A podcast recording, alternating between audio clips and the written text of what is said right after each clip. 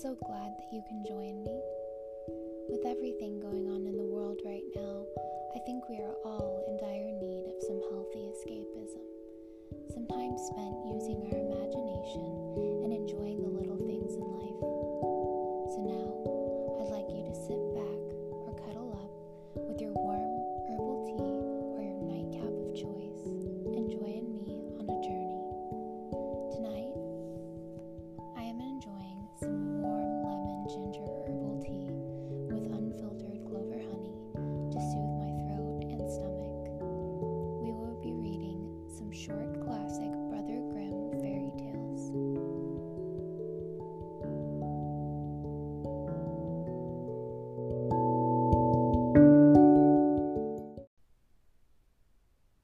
begin with Hansel and Gretel.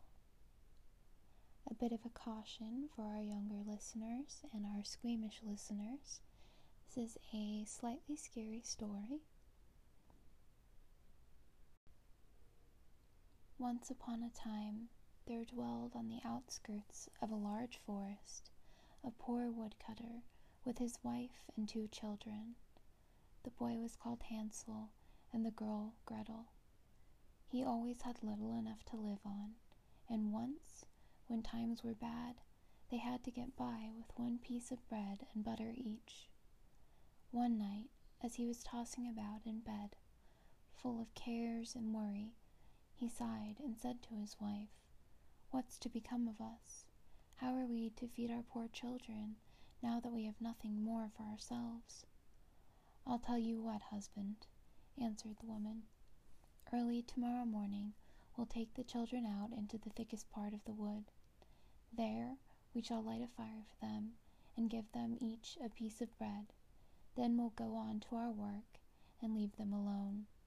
They won't be able to find their way home, and we shall be rid of them. No, wife, said her husband. That I won't do. How could I find it in my heart to leave my children alone in the wood? The wild beasts would soon come and tear them to pieces. Oh, you fool, said she. Then we must all four die of hunger, and you may just as well go saw the boards for our coffins. They argued and argued until he agreed that they must get rid of Hansel and Gretel. But I can't help feeling sorry for the poor children, added the husband. The children, too, had not been able to sleep for hunger, and had heard what their stepmother had said to their father. Gretel wept bitterly and spoke to Hansel. Now it is all up with us. No, no, Gretel, said Hansel. Don't fret yourself. I'll be able to find a way to escape. No fear. When the old people had fallen asleep, he got up, slipped on his little coat, opened the back door, and stole out. The moon was shining clearly, and the white pebbles which lay in front of the house glittered like bits of silver. Hansel bent down and filled his pocket with as many of them as he could cram in. Then he went back and said to Gretel, Be comforted, my dear little sister, and go to sleep. God will not desert us. And he lay down in bed again. At daybreak, even before the sun was up, the woman came and woke the two children. Get up, you lie-a-beds. We're all going to the forest to fetch wood. She gave them each a bit of bread and said, There's something for your luncheon, but don't you eat it up beforehand, for it's all you'll get. Gretel took the bread under her apron, as Hansel had the stones in his pocket. Then they all set out together on the way to the forest. After they had walked a little, Hansel stood still and looked back at the house, and this maneuver he repeated again. His father observed him and said, Hansel, what are you gazing at there? Why do you always remain behind? Take care and don't lose your footing. Oh, father, said Hansel, I am looking back at my white kitten, which is sitting on the roof, waving me a farewell. The woman exclaimed, What a donkey you are! That isn't your kitten, that's the morning sun shining on the chimney. But Hansel had not looked back at his kitten. but had always dropped one of the white pebbles out of his pocket onto the path. When they had reached the middle of the forest, the father said, Now, children, go and fetch a lot of wood, and I'll light a fire that you may not feel cold. Hansel and Gretel heaped up brushwood until they had made a pile nearly the size of a small hill. The brushwood was set fire to, and when the flames leaped high, the woman said, Now lie down at the fire, children, and rest yourselves. We are going into the forest to cut down wood, and when we've finished, we will come back and fetch you. Hansel and Gretel sat down beside the fire, and at midday ate their little bits of bread. They heard the strokes of the axe, so they thought their father was quite near, but it was no axe they heard, but a bough he had tied on a dead tree, and that was blown about by the wind. When they had sat for a long time, their eyes closed with fatigue, and they fell fast asleep. When they awoke at last, it was pitch dark. Gretel began to cry, and said, How are we ever to get out of the wood? Hansel comforted her. Wait a bit, he said, until the moon is up, and then we'll find our way sure enough. When the full moon had risen, he took his sister by the hand and followed the pebbles, which shone like new threepenny bits, and showed them the path. They walked on through the night, and at daybreak reached their father's house again. They knocked at the door, and when the woman opened it, she exclaimed, You naughty children! What a time you've slept in the wood, too! We thought you were never going to come back. The father rejoiced, for his conscience had reproached him for leaving his children behind by themselves. Not long afterwards, there was again a great dearth in the land, and the children heard their mother address their father thus in bed one night Everything is eaten up once more. We have only half a loaf in the house, and when that's gone, it's all up with us. The children must be gotten rid of and we'll lead them deeper into the wood this time, so that they won't be able to find their way out again. There is no other way of saving ourselves. The man's heart smote him heavily. He thought, surely it would be better to share the last bite with one's children. But his wife wouldn't listen to his arguments, and did nothing but scold and reproach him. If a man yields once, he's done for, and so, because he had given in the first time, he was forced to do so the second. The children were awake again and had heard the conversation.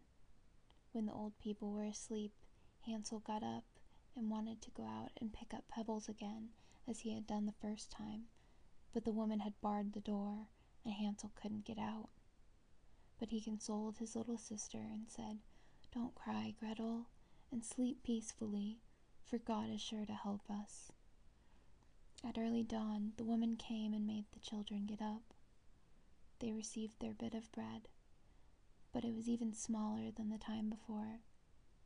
On the way to the wood, Hansel crumbled it in his pocket, and every few minutes he stood still and dropped a crumb on the ground. Hansel, what are you stopping and looking about you for? said the father. I am looking back at my little pigeon which is sitting on the roof waving me a farewell, answered Hansel.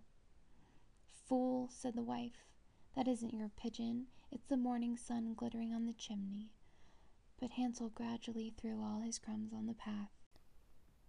The woman led the children still deeper into the forest, further than they had ever been in their lives before. Then a big fire was lit again, and the mother said, Just sit down there, children, and if you are tired, you can sleep a bit.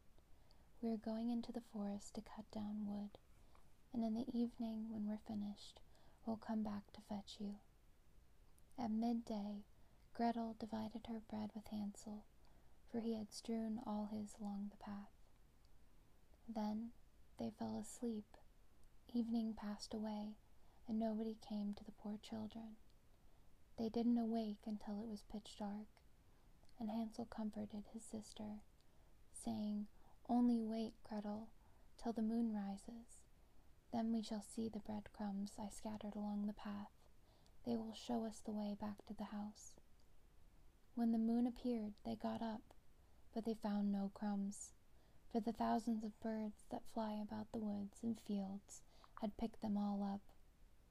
Never mind, said Hansel to Gretel. You'll see, we'll find a way out. But all the same, they did not. They wandered about the whole night and the next day, from morning until evening, but they could not find a path out of the wood. They were very hungry, too, for they had nothing to eat but a few berries they found growing on the ground. At last, they were so tired that their legs refused to carry them any longer, so they lay down under a tree and fell fast asleep. On the third morning, after they had left their father's house, they set about their wandering again, but only got deeper and deeper into the wood, and now they felt that if help did not come to them soon, they must perish. At midday, they saw a beautiful little snow white bird sitting on a branch, which sang so sweetly that they stopped still and listened to it. When its song was finished, it flapped its wings and flew on in front of them. They followed it and came to a little house, on the roof of which it perched. And when they came quite near, they saw that the cottage was made of bread and roofed with cakes, while the window was made of transparent sugar. Now we'll set to, said Hansel, and have a regular blowout. I'll eat a bit of the roof, and you, Gretel, can eat some of the window, which you'll find a sweet morsel. Hansel stretched up his hand and broke off a little bit of the roof to see what it was like, and Gretel went to the casement and began to nibble at it. Thereupon a shrill voice called out from the room inside, Nibble, nibble, little mouse, who's nibbling on my house? The children answered, "'Tis heaven's own child, the tempest wild," and went on eating without putting themselves about. Hansel, who thoroughly appreciated the roof, tore down a big bit of it, while Gretel pushed out a whole round window pane and sat down the better to enjoy it. Suddenly the door opened, and an ancient dame, leaning on a staff, hobbled out. Hansel and Gretel were so terrified that they let what they had in their hands fall. The old woman shook her head and said, Oh, ho! You dear children, who led you here? Just come in and stay with me. No ill shall befall you. She took them both by the hand led them into the house, and laid a most sumptuous dinner before them milk and sugared pancakes with apples and nuts. After they had finished, two beautiful little white beds were prepared for them, and when Hansel and Gretel lay down in them, they felt as if they had gone to heaven. The old woman had appeared to be most friendly, but she was really an old witch who had waylaid the children and had only built the little bread house in order to lure them in. When anyone came into her power, she killed, cooked, and ate him, and held a regular feast day for the occasion. Now witches have red eyes and cannot see far, but like beasts they have a keen sense of smell and know when human beings pass by. When Hansel and Gretel fell into her hands, she laughed maliciously and said jeeringly, I've got them now. They shan't escape me. Early in the morning, before the children were awake, she rose up, and when she saw them both sleeping so peacefully with their round, rosy cheeks, she muttered to herself, That'll be a dainty bite. Then she seized Hansel with her bony hand and carried him into a little stable and barred the door on him. He might have screamed as much as he liked, for it would do him no good.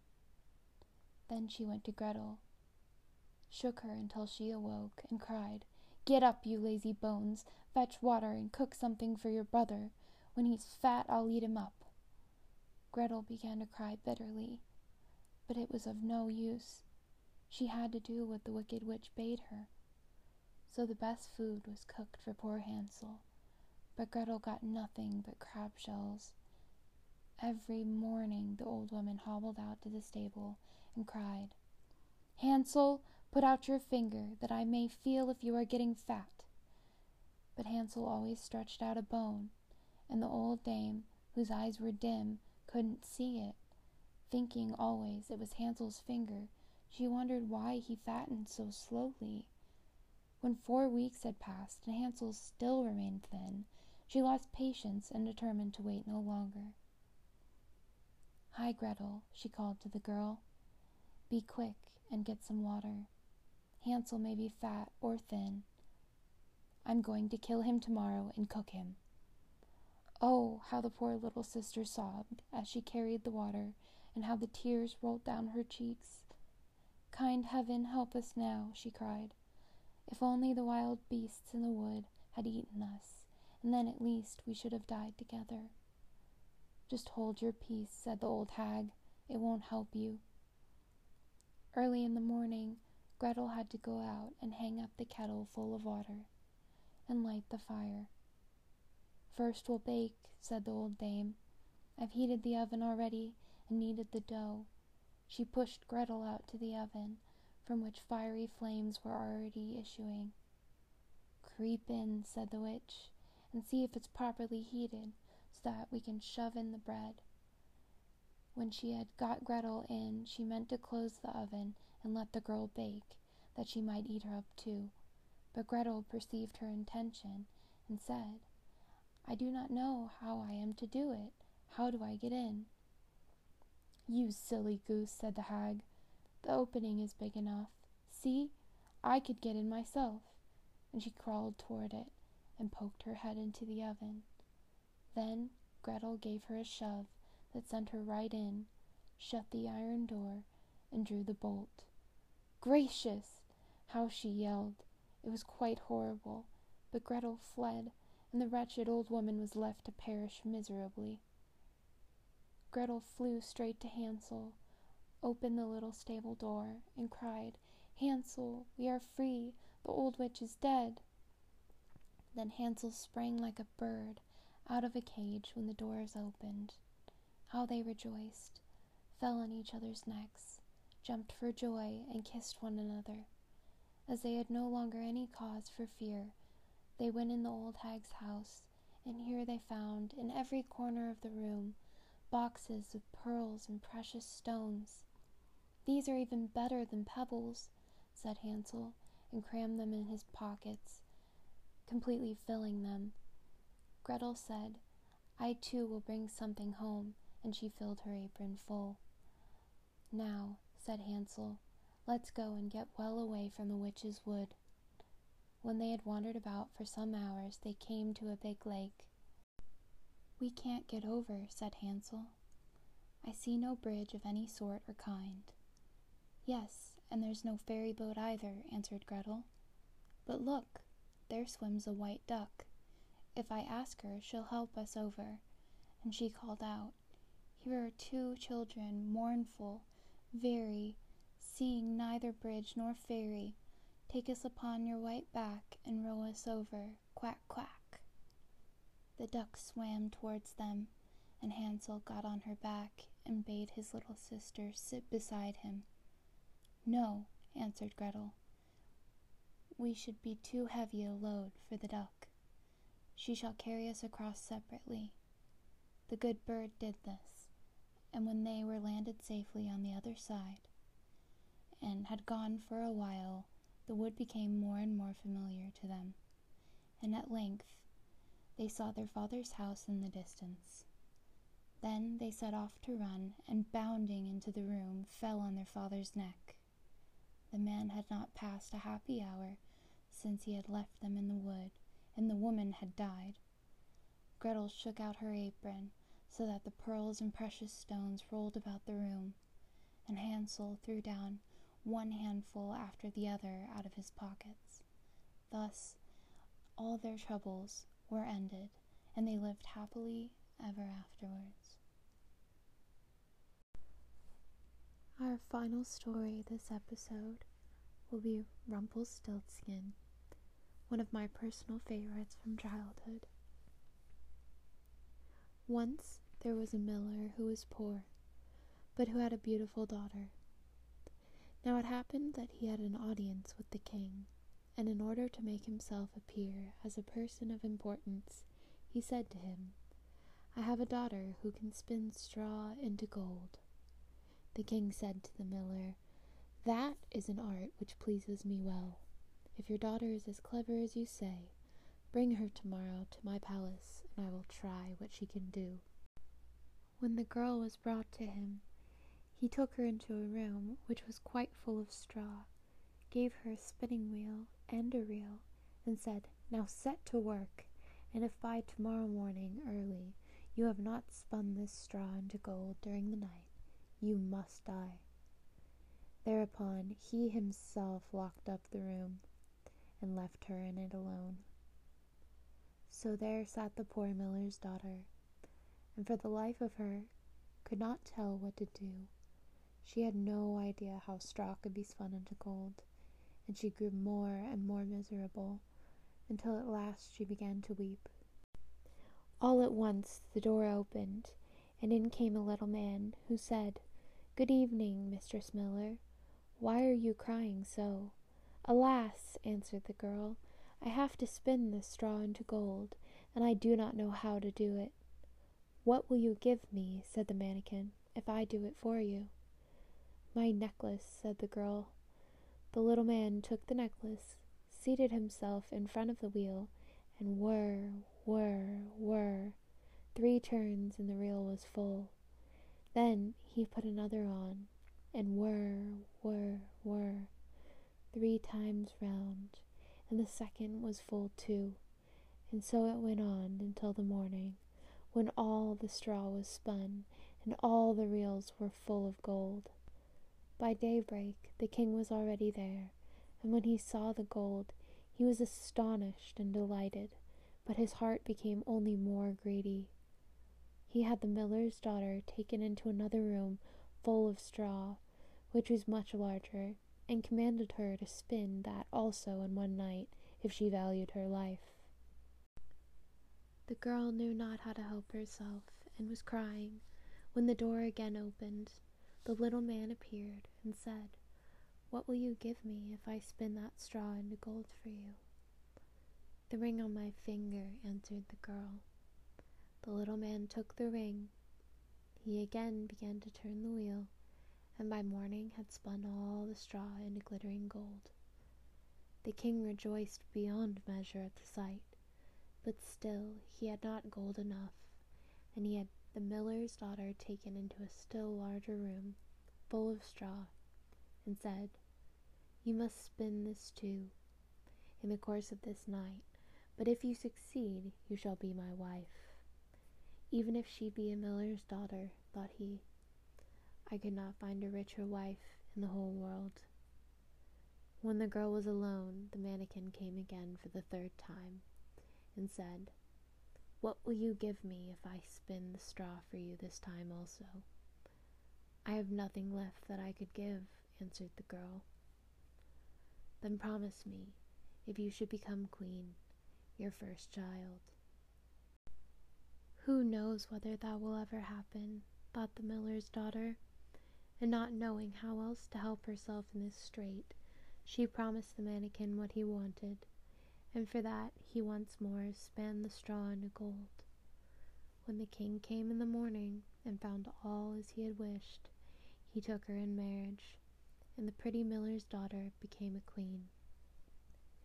A year after, she had a beautiful child, and she never gave a thought to the mannikin. Suddenly he came to her in her room and said, Now give me what you promised.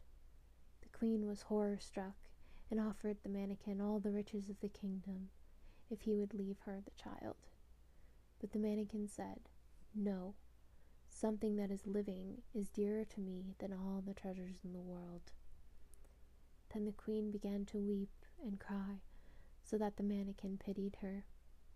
I will give you until three days' time, he said, and if by that time you find out my name, then shall you keep your child.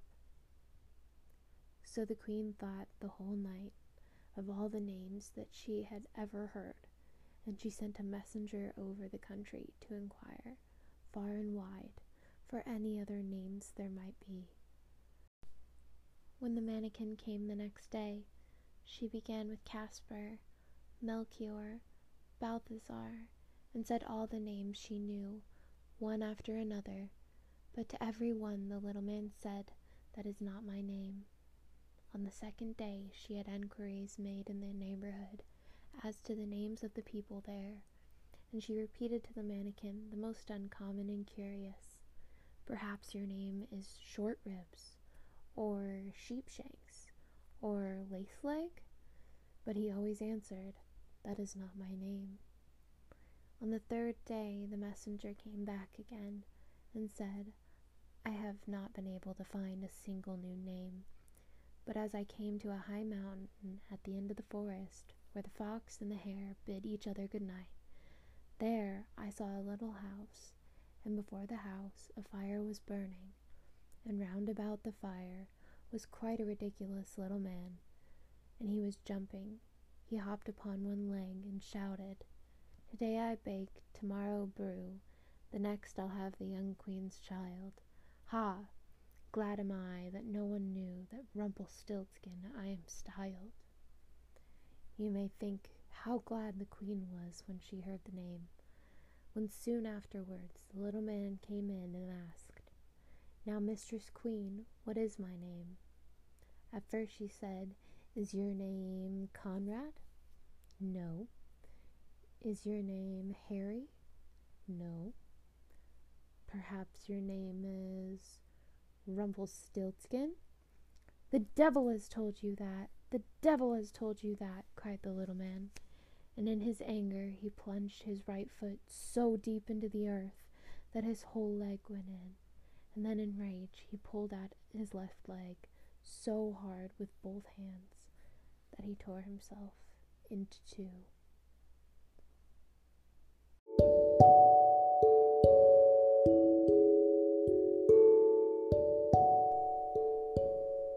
This concludes our reading for this episode. I just wanted to thank you for joining me and taking the time for yourself to relax